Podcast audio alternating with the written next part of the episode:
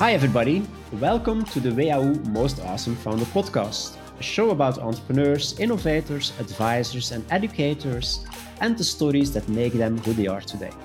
I'm your host, Dries Faems, and today we welcome to the podcast Sergio Chavez. Sergio is the global head of marketplace and partnerships at Sastrify, a startup that helps other companies in their software as a service negotiations and automations. Sergio, welcome to the show. Thank you, Dries, for having me. Uh, what we always do as a starting point is actually to give the floor to our guests to tell something about their personal background, where they're coming from, how they ended up in Germany, how they ended up at the company where they are today. So I would say the floor is yours. Thank you very much. Uh, so, well, first and foremost, I'm actually a, a WHU alumni uh, from the full time MBA 2015. Uh, I was actually just in campus last weekend, which was which was fantastic uh, to see how it's been growing. Um, but on the other side, uh, I'm actually originally from Mexico, but have been living in Germany already for almost ten years. Uh, the the story behind it is relatively straightforward. I met my wife back in Mexico, uh, who is from Würzburg in Germany, and actually she was okay. the one that that brought me here. Um, and in terms of my career, I actually started as a management consultant. Uh, but since uh, 2011, I actually switched to tech, uh, most specifically in the B2B software space. And since then, I've been holding different global roles at different players in the ecosystem. So, if we, the way that I typically like to explain it is, if you see the the B2B software value chain, you have on mm-hmm. one end you have the the users, so all of us that use software in our companies um, and on the other extreme, you have the makers, all the, the, the companies that actually produce all the B2B software products. Uh, then you have the the sellers in between, who are the ones basically connecting both sides, and then the supporters that are really everyone that is providing the underlying technology to make this ecosystem happen. So, uh, in my personal experience, I've actually been in in all of those uh, um, uh, spots, so to say. So, I of course as a user, uh, but also as a uh, basically my first project in the in the SaaS world uh, or software world was actually working for a telecommunications company, building their cloud uh, business, their initial cloud marketplaces for small and medium businesses. Then I moved to the software provider who provided the the underlying marketplace technology, so to the supporter bucket. That was then acquired by one of the largest distributors of software and hardware worldwide. Um, so I moved into the seller space and now Sastrify, which is, uh, I think, a nice combination because it's actually a maker. So it's a software vendor per se. So we have our own mm-hmm. product, eh, but we also have our own marketplace. So we are actually uh, channel partners or sellers from other uh, software products. So um, that's how I've been moving around since since back then. Yeah, and I would say actually your your final move now. So eh, when I read your LinkedIn, I could see that you started working at Sastrify in 2022. And as you mentioned, you did an, a full time MBA at WHU before. You worked at some more, I think, more corporate companies before. So I would say jumping to a kind of novel startup is not always a kind of straightforward choice for people that has, have invested a lot in an MBA and have built a corporate career. So can you maybe explain a bit more what was kind of your motivation to make that jump to to join Sastrify? At, at the time when it was really kind of an, uh, a new company starting off? Yeah, definitely, definitely. Just for your reference, actually, uh, uh, Sastrify is my second uh, startup in which I joined. I actually joined okay. while I was in at uh, at Ingram Micro, one of my pre- at my the previous uh, company. I, I actually jumped into another startup, but actually I soon came back to to Ingram Micro because a, a great project with my previous manager opened up. Um, and okay. actually that's why my my stay in that startup was relatively short. Um, but yeah, in regards to to Sastrify, I think it was a it was a really great combination of things that that came together. So first and foremost, uh, Sastrify was founded by two WHU alumni, uh, Sven Lackinger and, mm-hmm. and Max Messing.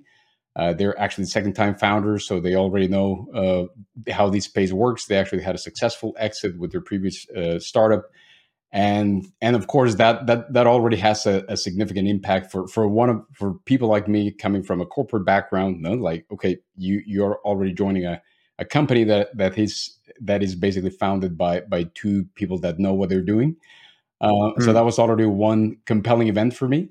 Uh, the other compelling event was, uh, of course, the the funding of the company, since uh, due to despite the fact that it's a young company, so it was founded in 2020, it has grown pretty mm. rapidly, and basically every year since then, there's been a, a funding round. So actually, um, before I joined, uh, Sastrify had closed its Series A, which of course the Series yeah. A is one of those big milestones in in the in the life of a startup. Uh, the first, uh, let's say, may, one of the major first major milestones, and of course that that that implies that okay, this this has some legs, and this is actually going going into a bigger into bigger scale. Um, and I would say the the the, la- the third factor was actually the fact that it was really a in the intersection of thing of many things that I've done in the past. No, so uh, as I mentioned to you when I was explaining a little bit of the how the B2B software ecosystem works and the major players, it's it's very interesting because I, in my in the past that I worked very much on the maker side, like with the software vendors, with the distributors. Um, but what I realized since then is that the the amount of sophistication from the vend from the some of the software vendors, from the resellers, all the intermediaries was incredible. Not like there were statistics, there were processes, there was tooling, there was there was a lot of sophistication on that side. No? But when you look at the users, so the actual customers that are paying for the software, no? Like mm-hmm. they, we, they were really pretty much living still in the stone age, no? like managing their software on an Excel file, trying to keep track of yeah. things, uh, really with of course sellers coming all the different ways, uh, trying to buy their products. No? Uh, people buying the credit cards. So it was really the Wild West. No? yeah. And and again, the degree of sophistication was actually very, very poor. No? So the fact that Sastrify from its beginning actually deliberatively position itself from the side of the user or the customer, no? like, like really mm. trying to enable that customer sort of like level up the playing field no? because of previously being totally uneven eh?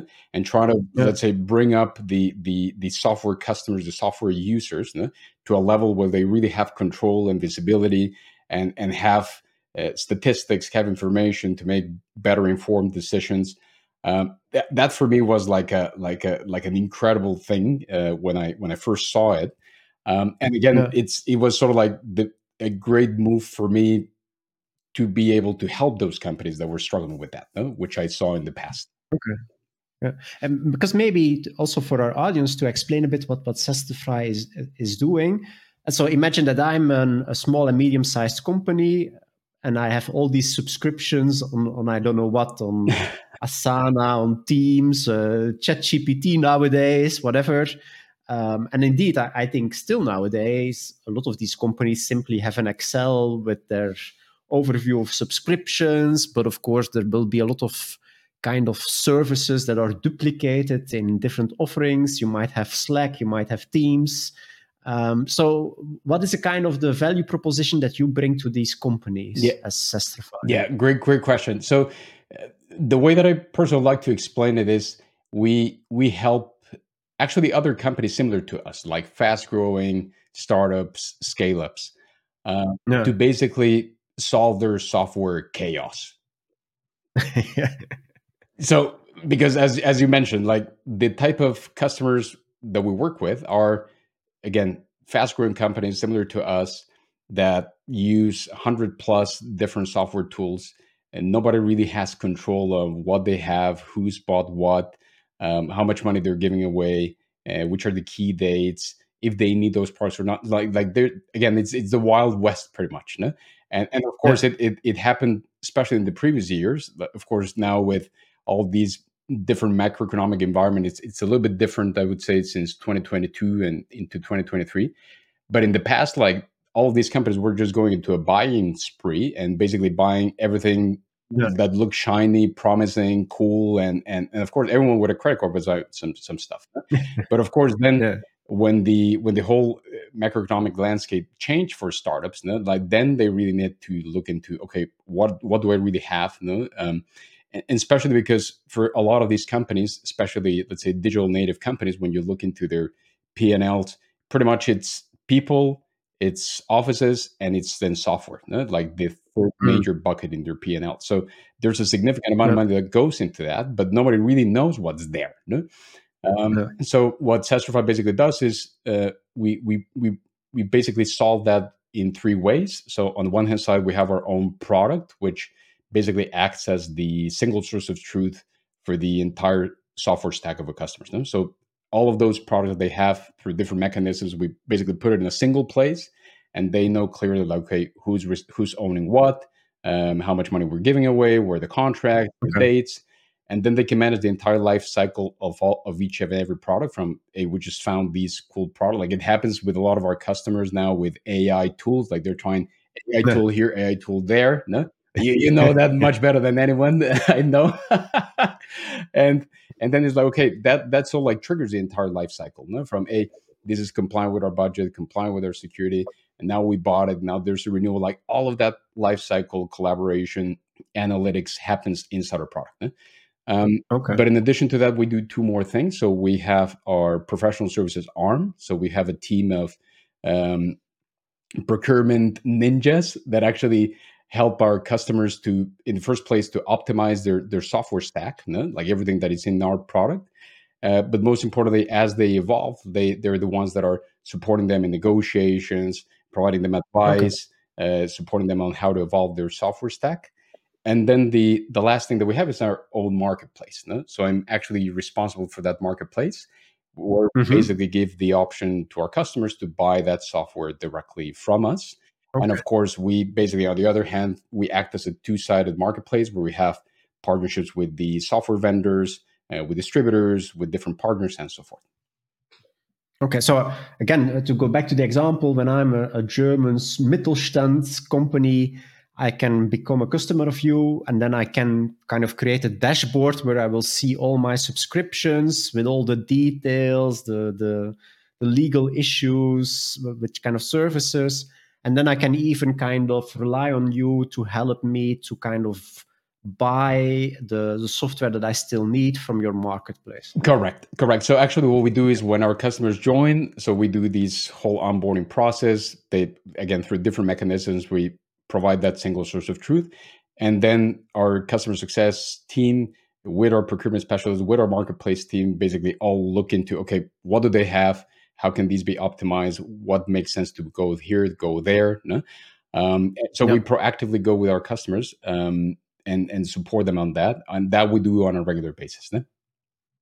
Okay, but because I think then it's quite interesting uh, because you're you're also then uh, you're in your responsibility you're also responsible for managing these partnerships with these software providers but it, it seems to be for me a, a, quite challenging role because on the one hand Eh, you want to create a partnership with them and get good deals so that on your marketplace you can kind of advertise good deals at the same time you want to help the users to kind of how do I have to say it to to find out what do I really need and is really the off, do they not offer me too much? So on the one hand, you want to kind of help the user in kind of fighting the software provider.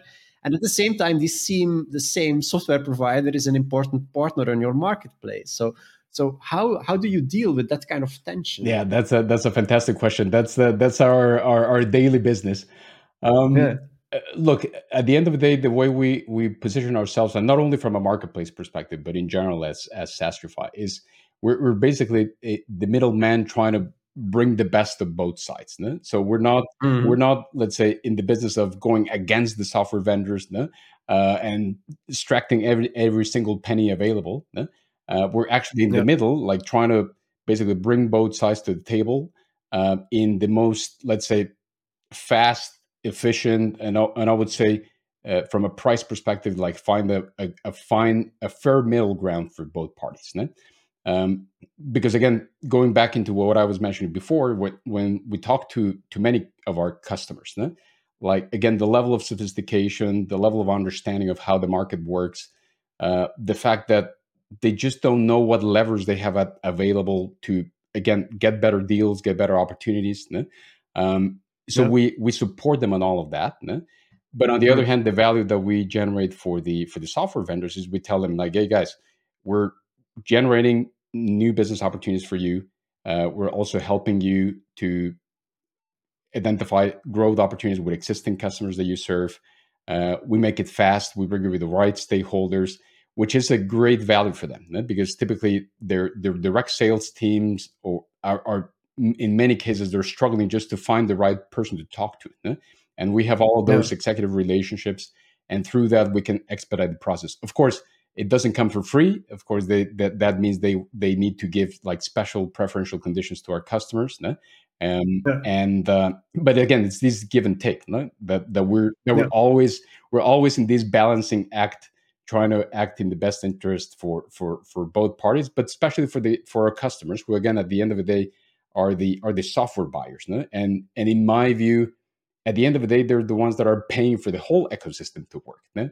Uh, no. And, and, it's a it's a it's a market that has been underserved, I think, for for many years until the emergence of these new software category in which we are.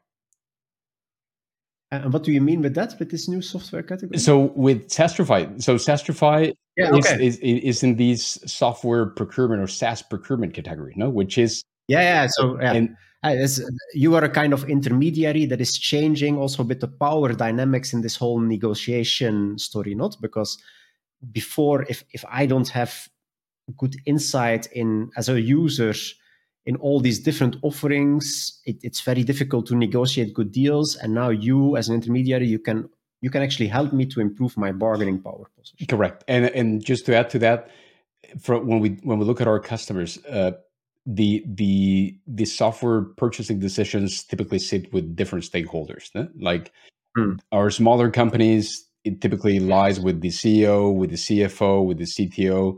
Um, the, our larger customers have a procurement team, probably one, two people, or even a larger organization. And of course, they have a greater degree of sophistication. But especially with with with smaller customers, like they they just don't know. No? Like they have they know from their own experience, but beyond that, like they they're out of touch with what's the latest and greatest in the market, how how are the yeah. dynamics working, and that's where we come in. Yeah. And, and actually, well, that, when I talk about B2B with my students, I'm always telling them look, one of the core challenges is that the person that is paying is often different from the person that is using. And that's especially in software, I would say.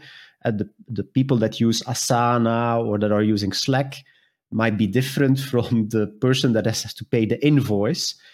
Now, I suppose that also has implications for you guys as an intermediary in, in this ecosystem how do you deal with that kind of topic? Yeah, yeah, that that's a, that's a great question. So what we what we have at Sastrify is all of those different individuals. So the the the customer that's it, who pays the bill and the user, they're all inside Sastrify. No? So we have we have this concept of tool owners. So basically, each tool you were mentioning Asana, Microsoft, Google. Each of them typically has a, a tool owner. So there's a person mm. that is ultimately responsible for uh, the contract, for the invoicing, uh, to decide like, okay, there's a time of the renewal. Should we continue? Should we change? Uh, so those are typically the the tool owners. And then, of course, the, those tool owners have then users that they enable. And then on top of those tool tool tool owners, there's typically the CTO or the CFO somebody at a management level that has the oversight of of different how those different pieces uh, play with each other. So we actually have have connect, contact with with all of those different levers, okay. um, and at the end of the day, trying to enable them uh, in in different ways. No, whether through our own resources or through our different partners that we also bring to the mix. Um, but at mm. the end of the day, of course, as you as you mentioned, typically what we realize is, especially when it comes to to new software buying decisions. No? Like I don't know, a customer has a CRM and th- they, their current CRM is no longer working, uh, and they yep. need a new one. No? So we we're also advising those tool owners and the users in terms of a what are some of the key needs that you that you really require.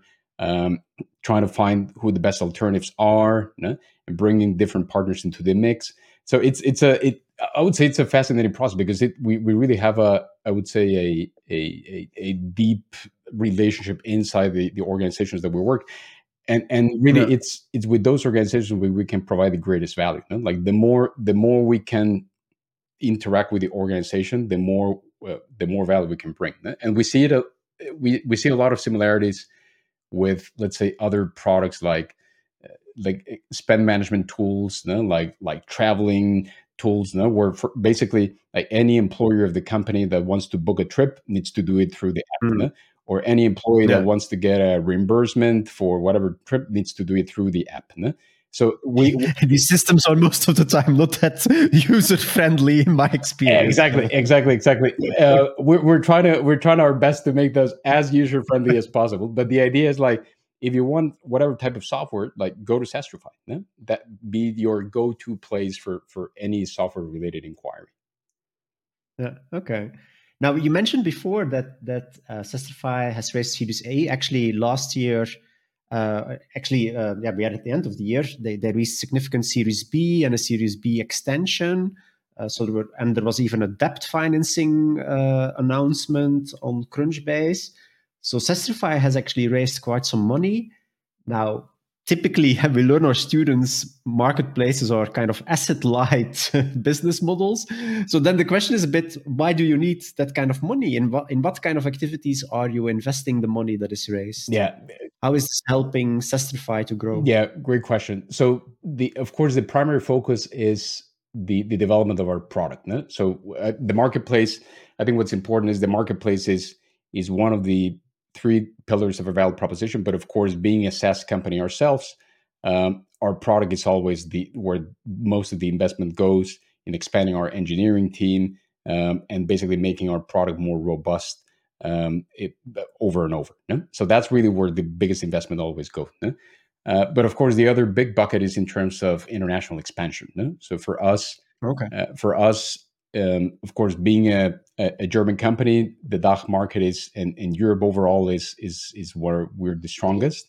But US, we've been already active in the US since already a couple of years, and of course, we're we're right now with with that extra ca- injection of capital, uh, doubling down in the expansion of the of our US presence. Uh, also, because okay. uh, when when you see the bigger landscape, we we're actually uh, there's so there are two major players in the space from the US expanding into Europe. So right now we're okay. in the middle of that run. Uh, plus, of yeah. course, there's many there's many small players coming into the space. No? But what's interesting is now there's also consolidation starting to happen in this space. No? So we actually we just announced yeah. earlier this month the our first acquisition, and of course, mm. yeah, you can start seeing how the market is going to start little by little to consolidate. So it's yeah. it's basically to answer your question is about uh, let's say growing our product growing our footprint and of course starting to to invest in these strategic initiatives such as m&a yeah so it's it's it's becoming a game of you need simply you need to have the financial resources to support exponential growth uh, to kind of have a war chest to to fight the competition that is out there not yeah okay. exactly yeah. Now you uh, on almost on a daily basis? you're you managing partnerships at both the, the the user side, but also with these software providers? Now, I'm always very fascinated by by people that are responsible for that kind of topic because I would say it's it's it's quite different from what we traditionally see as managers. Traditionally managers are people that kind of are responsible for a team internally and they have to make sure that they do what they need to do, that they coordinate. But when you are a partnership manager, you actually need to coordinate and align with people with whom you don't have a kind of hierarchical relationship because they work at another company.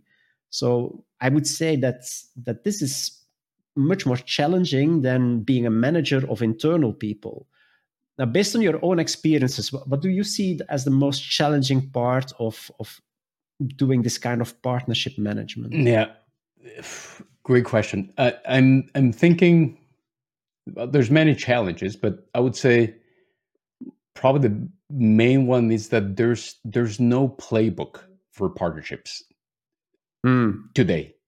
Um, and and let me let me try to explain that. So when we talk about other business functions, no? sales, yeah. marketing, operations, there's typically, I think, a very robust um, uh, body of knowledge around those. Uh, yeah, we learn at the MBA at WHU how to how to do sales. exactly, exactly, and and of course there's uh, different uh, frameworks, tools, uh, you name it. No? Uh, professional associations, like the, the the degree of sophistication of those business functions, I think is is significantly. No? But when it comes to partnerships, partnerships is one of those areas that I think it's still emerging. Um, there's uh, but but of course it's it's becoming more and more important especially in the tech in the tech space um, but but i think overall across industries um, but it's still a i would say an emerging again business function um, which. In the past has been spread across different business functions no? like it's it, it was in the past done by sales marketing did a little bit of it uh, operations did a little bit procurement. of that. Procurement did a little bit of that. Like everyone had some degree of saying into partnerships, but but I think in the past there was not like a overall umbrella in, in which all partnership related activities were consolidated or concentrated. So I think the the biggest challenge for for those of us in partnerships and and and and actually uh, I was having a great conversation earlier today with with a with another partnership colleague of mine at a different company, um, because what we were saying is that actually this is my first formal partnership role where I have the partnership title, but I've been in partnerships okay. basically during the whole time that I've been in tech. No? Just it was just not known as partnerships. No? Mm. Um, but at the end of the day, again, this is an emerging field, and and there's really, I would say, still up to today, not a definitive playbook on on how to best run a partnership organization, how to best deal with partners but I think fortunately there's there's organizations. I'm actually active in many of them uh, that are emerging. Try to actually build that that body of knowledge, uh, those playbooks, those methodologies, um, which are giving those of us in the in the partnership space sort of like the toolkit to to to do our job. Um, but it's mm. still in in its infancy, I would say. But as I mentioned, and do you maybe have have a concrete example of, of, of a topic where you would eagerly want to have a playbook and where you have a feeling that the playbook is missing? What, what kind of topic are you thinking about? oh, I can think of so many, um, but just like like simply like like how do you like there there's this, this I was actually at a conference early this year uh, in the US about this topic uh, about partnerships, and one of the big things that we were all talking about is the importance of quality above quantity. That like how mm-hmm. important it is to have uh, a small set of great partners. Um, mm. But of course, that's not static. No? Like sometimes you need quantity, then you go into quality, and it's like an evolving thing. No? But like, like, like how how do you know when to change? No? Or or let's say when you when you have multiple partners, like how do you how do you select the best ones? How do you manage them? and and actually it was fantastic because that we were in a session really going through an excel file looking at all the different criteria that they that he and her like everyone was using okay. and, and, we were also like trying to put our heads together on it hey what, what are the kpis that you're using what are the key things that you're doing and trying to just basically build a a, a, a, a template that all of us in that in that community could reuse because at the end of the day what I also realize is that everyone has been sort of like reinventing the wheel without the need of it, just because mm. the the lack of let's say watering holes or communities where partnership people just hang out. No? Like again, for sales, for marketing, there's many organizations, many communities, uh, but for partnership, there are just a few of them. No? So, yeah. uh, and these typically small, local. No? But now there's there's some major communities at a global base that are emerging, and which allow us to that cross pollination, that collaboration, which is now finally happening. Yeah. No, and I think the, the challenge that you mentioned is a very interesting one because I can imagine that, that it even triggers a lot of discussion within companies because uh, for instance, when I talk nowadays with a lot of companies, they, they often talk about, oh, we need to build strategic partnerships with external partners to co-develop innovations and all that kind of stuff and but they're actually saying uh, we want to go for quality yeah? so we want to have a limited number of partners with whom we can have in-depth collaboration to really understand each other and to jointly build stuff but then i often when in these companies i start talking with the procurement people they are often very kind of uh, wary of this kind of stuff because they're saying, yeah, but now our bargaining power is really affected because if we are becoming so dependent on a limited number of partners in our portfolio, these partners can easily abuse that in the next negotiation uh, for the marketplace in your case. So th- that seems to be even a kind of challenge where different people within your own organization can have very different opinions i would say yeah and and look i think there's also a, a mindset shift happening in terms of partnerships um, mm. I, also earlier this year so i was i was at different partnership conferences um, some with let's say more senior executives in the partnership world some more younger executives in the partnership world and you do see differences in terms of mindset, in terms of how how they operate. No? Like I would say the despite the fact that there there hasn't been like a defi- definitive playbook. No? Like you see the let's say the the the senior executives much more focused into uh, controls and structure and mm. hierarchy, hierarchy and these type of things.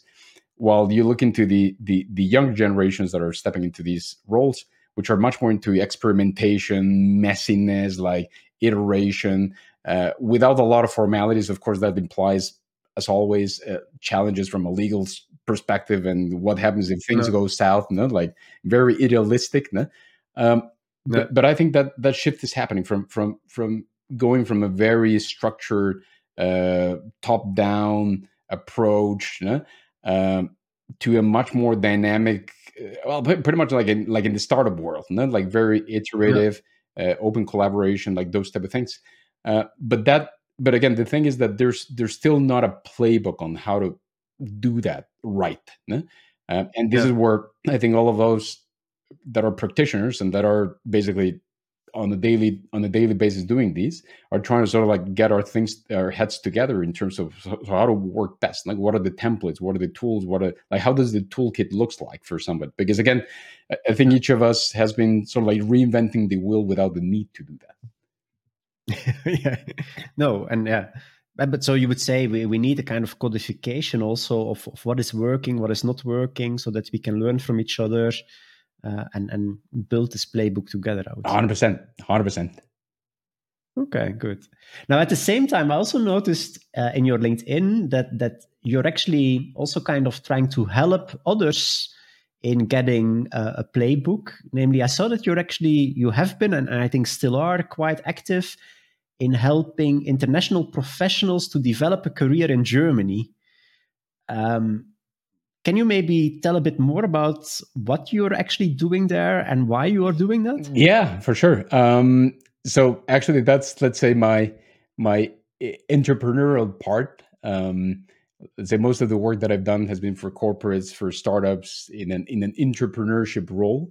Um, but that's let's say in terms of external entrepreneurship that I've been doing, and and really the primary, I, I would say the, the main trigger was really my move to Germany. The, the, the mm-hmm. fact that I came to Germany, I had no connections to Germany. Um, I basically started from scratch. Uh, so, so tell me the first thing that, that shocked you when you started working in Germany. oh, oh, God, like there, there's so much things, but I think, um, like I, I, I just realized like how relevant it was to speak up, um, in, in which is something that let's say I would, despite the fact that I was in a in the consulting world before in Mexico, quite competitive, but but I never really taken let's say that assertiveness uh, and and what i realize is that here in germany you you, you you're not only um, um, allowed to but actually encouraged to speak up when things go south and those type of things and i think uh, in my first professional experience here in Germany, I, I, I had a, some challenge because I didn't speak up in, in certain way uh, when it had to be, no? and of course that was a big hit and big learning. But uh, but I think that's what so like helped me and, and also motivated me to support other professionals and and so forth um yeah but yeah like my major motivation was uh coming over to germany actually uh, I, am not the first one, let's say, in my family who's gone abroad. My my sister actually lives in the U.S. Uh, she's been there for over 20 years now.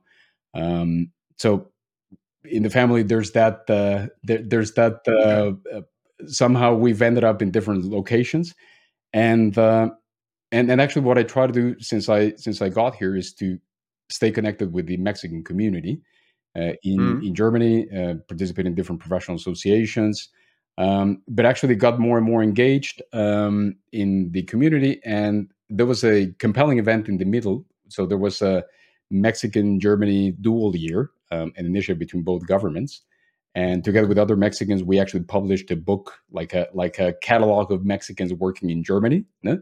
just just to know who who's doing what, not like who are we? No? Uh, there's yeah. seventeen thousand Mexicans in Germany, and we were like, okay, so who's okay. doing what? No? Um, yeah. And that led us to actually uh, deciding to start a business. Uh, started basically uh, working in the different offerings from workshops, career counseling, uh, a platform of networking. So trying to support Mexicans uh, in their professional journey. Um, but what we also realize is that the needs of the scientists, the needs of business people, the needs of technology people, the needs of those that are just starting, the needs from those that are that have been 10 years here are entirely different. So that's the reason why at the end of the day, we we ended up uh, shutting down that that business, that uh, that initiative. But of course, I'm still active. I'm still, um, for example, there's a there's a community called Megarapreneurs, no? Where I'm actually a mentor for people that wants to enter into tech. Um, I'm, I'm active at an organization called Two Hearts, which uh, here in Germany mm. has become quite quite prominent. Um, yeah. So basically, with those of us that have these these two hearts, no, uh, who either come from abroad or were born here but with different migration background. No? Uh, but at the end of the day, the, the point of connection is also that tech tech specific. No? So I'm I'm active in all those different communities now, supporting in in different roles. But at the end of the day, it's about like trying to make it easier for others that are basically pursuing a similar path as myself. Uh, in terms of maybe let, let us take a, specific use case eh? because you mentioned you have done the, the full-time mba at WHU. now in this full-time mba program we we typically have quite some uh, non-german people that actually do the F, the, the full-time MBA at WHU to actually increase their likelihood to build an, uh, a good career in Germany. Yeah? So they see that, I think, rightfully as a kind of entry ticket to the German labor market. So, so if we think about this group of people to which you actually also belonged some years ago, what are their core struggles to realize that ambition. Yeah, uh, well, ne- next to the next to the weather, we cannot change that. But apart from that, what would you see as the core struggles? Yeah, yeah, that, that's a that's a great. And, and actually, I had the privilege to also be be a coach for the MBA students. So that's the reason why I was actually okay. in, in in in in the Düsseldorf campus last weekend. Um, but uh, look, I, I, what I what I what I realized is that I think there's many misconceptions for those that that that that come here no? in terms of what is needed in terms of the path to take and so forth um, like a, a, something that is a no-brainer that i that i think is is it's incredible that it's still even up to today not so prominent but it's just like for example language skills no like yeah. if you're if you're going into a customer facing role or into a partner facing like an external facing role you need german period Mm. Mm. Like if you're going to be dealing with customers from Germany or the DACH region, partners from Germany, the DACH region, you do need the language. Full stop. Eh? Like no matter mm. what, how great credentials you have, but you you do need that skill set. Eh? Uh, the other thing is, again, I think a, a lot a lot of people come with a a especially I would say MBA students in general. These are all high performing individuals, ambitious individuals that already mm-hmm. have some uh, traction in their careers from whatever they come from. Um, and they like even if they have some big logos in their CV, like they believe they believe that okay now with an MBA on top, and it doesn't need to be from WHU for whatever it is, né? like mm. doors are going to like automatically open for them, né? which mm in my view, I think that's also a big misconception. So it's not that mm-hmm. just because they have those big logos in their CV, like opportunities are just going to open up for them. They still need to do the legwork of networking, connecting, mm. uh, building their brand, and, and, that's something that just takes time. But it takes a deliberate effort um, it to do that. And it's just not that because I have a great brand from the past and I have now a great business school diploma, like just employers are Mm. going to come to me. Um, so they they need to put the work uh, on on on doing that, no? and that's actually that was actually my motivation back then of doing the MBA of basically building my network, which I was building from scratch by back then. no? Yeah. Um, so yeah, those are a couple of examples that come top of mind. Yeah. Okay. And and actually, if we look at the other way, uh, because um, uh, the the German economy is struggling to some extent, we know uh, that Germany uh, to kind of uh, survive will will need a lot of external uh, people for the labor market. Um, so so based on your experience, what would you recommend to German employers if they want to become an attractive employer for high potential managers coming from outside? Yeah, yeah. So I'm I'm thinking. I think a great example is what we're doing at Sastrify. So at Sastrify, Mhm. um, it's not a corporate; it's a startup. no? But but still, I think some of the practices that we're implementing, I think, are are are, are very valuable. no? Um, so, for example, there there are certain things that we're that we're doing in terms of uh, providing a learning budget. no? Like you can basically uh, you you get as an employee a fixed learning budget that you can then spend in getting your German skills up to speed, uh, getting your uh, technical skills up to speed. no? Uh, we're also offering a 100% remote setup, no? which I think, especially those of us like myself that have a family, no? appreciate a lot. no? Um, I think that the days of going to an office uh, eh, Monday through Friday um, are long gone. no? I think there's some industries where it's still required. Like, of course, if you need to do some physical job there with machinery whatsoever, you, you cannot do it virtually. But I think many of the jobs nowadays can be done pretty much fully virtually. Um, and having that flexibility, I think it's also a big, a, a big uh, uh, value. no?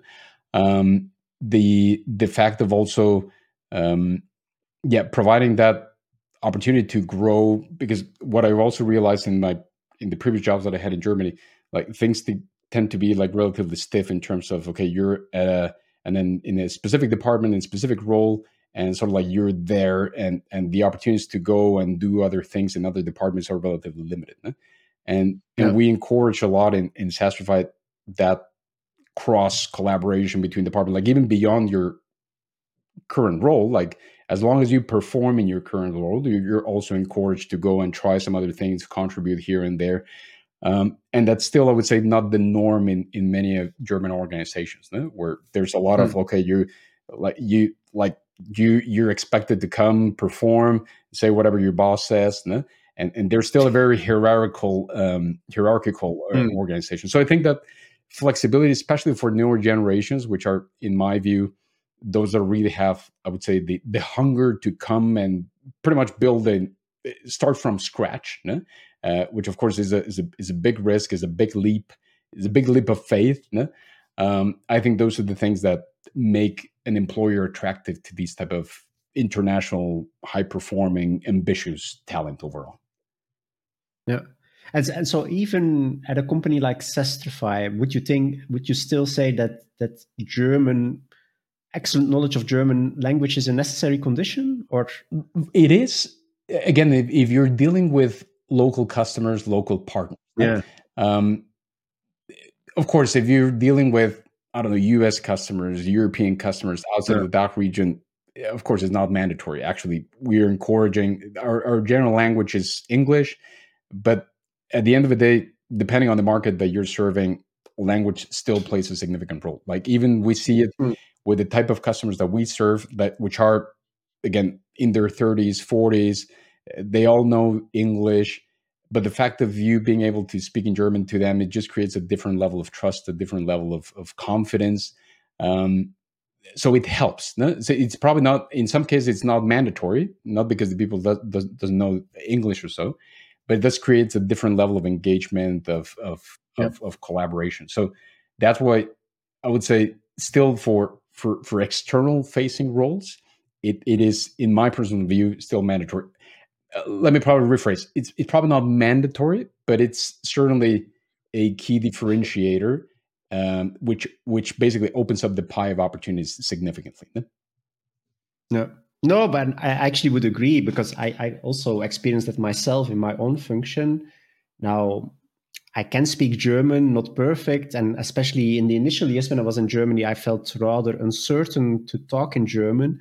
And then you notice that it it, it is it even if the, the people, the colleagues with whom you talk can speak English, it creates a kind of boundary that that is not there if you speak German, even if it's not perfect, that's okay. But just being able to have conversations in German, especially in a more informal setting, really makes a difference. I think we should indeed not underestimate. hundred percent, hundred percent. And and look, like I, I I don't claim that my German is perfect. Far from that. Mm. Actually, my wife was a who's an elementary school teacher. Always complains about my grammar uh, mistakes, but I but I made yeah. myself understood. I, am able to to write, to speak, and that's enough. I think as long as long as you yeah. make your, your your message across. Huh? And it's a painful process but but but it really pays off and that's the reason why i think that's also and that's uh, back to your question about some of the misconceptions that not only mba students but i think a lot of international students have is many say like oh i'm going to go to germany three five years and then i'm going to go back to my home country or do something else in my view like that's bs no? like either you go yeah. all in because yeah. it really takes time to learn the language, build a network. Either you go all in and look at it like a long-term investment, so you're really moving and integrating into the into the German labor market, or you mm. or you probably better look at somewhere else. Um, so, and again, that's my personal experience and what I've seen with the people that I think have. No, I I agree with you. I have the same experience. So I I'm originally from Belgium. Then I spent ten years in the Netherlands as a professor, building up my network having contacts with journalists to uh, to publish in in prominent uh, magazines. And then when I moved in Germany, I quickly noticed that you really have to start from scratch again. Yeah? So although it's like 100 kilometers from where I lived, but the fact that you're in a new country and a new language, the, the network that you have built in the Netherlands, the added value of that network in Germany is actually extremely limited. And you have to build your whole network from scratch again which is extremely time consuming. And you should not underestimate the time and effort it takes to build a network. Yeah, and, and, I agree with you that that's often underestimated, I would say. 100%. And that's why I also think that, let's say, for me, the WHU was a fantastic shortcut to accelerate that process. Mm. Uh, starting over, start starting with the MBA, it was a great accelerator to build that network. Like you don't start from scratch. No? Uh, so that's that's fantastic but yeah, I think it, I yeah. think looking at it as a as a long term view, like okay, I'm moving to Germany, eh, and I'm really here for the long run. That's when you have, I think, mm. the biggest chances of success. No, no, no, I agree. Sergio, thanks a lot for sharing all these insights. It's nice to have a talk as two foreigners. And we actually we actually have kind of we had similar motivations to come to germany. I also have a, a german wife that kind of uh, pushed me to germany. So maybe the government should think about how they can can kind of leverage that uh, kind of dynamics. Or maybe not. But anyway we are in that way we have similar uh, backgrounds i would say now, we, we always end the podcast uh, with just asking you for some suggestions about books that you would like to recommend or podcasts. Do you have any suggestions for us? Uh, well, uh, many. Um, in, in terms of in terms of like I I, I love reading uh, a lot of different business books, um, and and I actually don't read just one, but try to read multiple at the same time. It, it's not that I read okay. them from beginning to end, but I actually try to just open them up and and pick a few um, um, golden nuggets uh, inside those. And those that I can think of, um, so you you probably know these from uh, Venture Deals from um, Brad Feld. Uh, that's that's a that's a book that for me right now it's it's top of mind because I'm uh, of course trying to understand much better how the venture capital wor- world works which of course mm-hmm. now for us at Sastrify has become a, a, a more a, a, predominant topic. So yeah. venture deals, I think it's a great book to to better understand how that world works.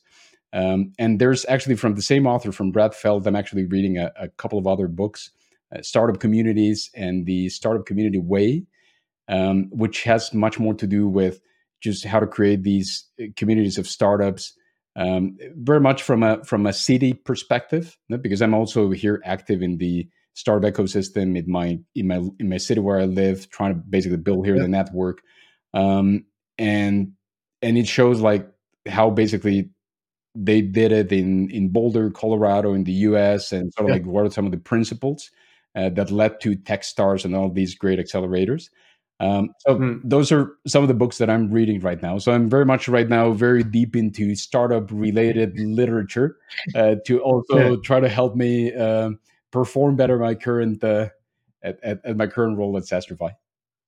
Okay, great. And any podcasts you're listening to next to this one, of course? well, I'm a, I'm a I'm a big fan of the of the All In podcast. Uh, okay. So that's something that I that I that I typically never miss uh, every week. Um, I, I, I'm I'm listening at podcasts from Scott Galloway. So um, um, I would say, unfortunately, uh, well, unfortunately, it's it's mostly U.S. podcasts that I'm listening to. Mm-hmm. Um, I've I've there's of course some some great podcasts in, in Germany that I follow, like Startup Insider Daily. I pretty much uh, listen at it on a regular basis because of our significant uh, customer base in Germany and the DACH region. Yeah. So I, that that's a great way of just keeping up to date with what's happening. Um, but yeah, I, I, again, it's mostly startup related podcast that okay. I'm right now hearing just because it's just so dynamic and and and the and I think right now it's it's probably the best medium to catch up with the latest and greatest that is happening. Yeah. And and we we often hear on the podcast all in, and of course it's a very popular podcast. Now I would actually personally say that it's increasingly becoming a political podcast and less yeah. of a a startup podcast. So that at least from my perspective, that's a bit uh, a shame because I don't know if I want to hear the political recommendations of these American uh, VC people, yep. whereas I'm very interested in their ideas about kind of how tech is moving, how investment is moving. But at least unfortunately, I would say in the past months, it has become very political. Which, yeah, uh, yeah, definitely. For me, it's at least less interesting. Let's say. Like. Definitely, yeah. I think right now, what I've realized in the previous uh, episodes, it's like fifty percent talking about uh, politics, international, but then the the the the golden nuggets that they throw regarding startups, VCs, like I think those are super, those gold, those golden nuggets is what I still uh, keep with it because I think I think it, they they have some fantastic thinking, which uh, to be honest, I would love that there would be more like these in Europe, no? like much more uh, of these type of conversations, no? where we can also mm. learn more about how the European startup ecosystem is working. But uh, but yeah, those are some top of mind. No, and there I agree with you, and and so I also like it that they are willing to be to have uncomfortable discussions amongst each other, which I think you don't have a lot of podcasts that can do that in a nice way, and that I think they they are able to do. Um, so in that way, yeah, I, am also still listening. You know, it's it's not that I gave up or something, but sometimes it feels a bit like, oh, I need to kind of process through stuff that yeah, is not really that exciting. But um, yeah, I, I I would say I would agree with your perspective on it. Okay, so uh, Sergio, thanks again for taking the time to talk with us. I hope our audience also enjoyed this episode. And please don't forget to rate us if you like our podcast. And hopefully, you will listen us again in the next episodes. Bye. Thank you.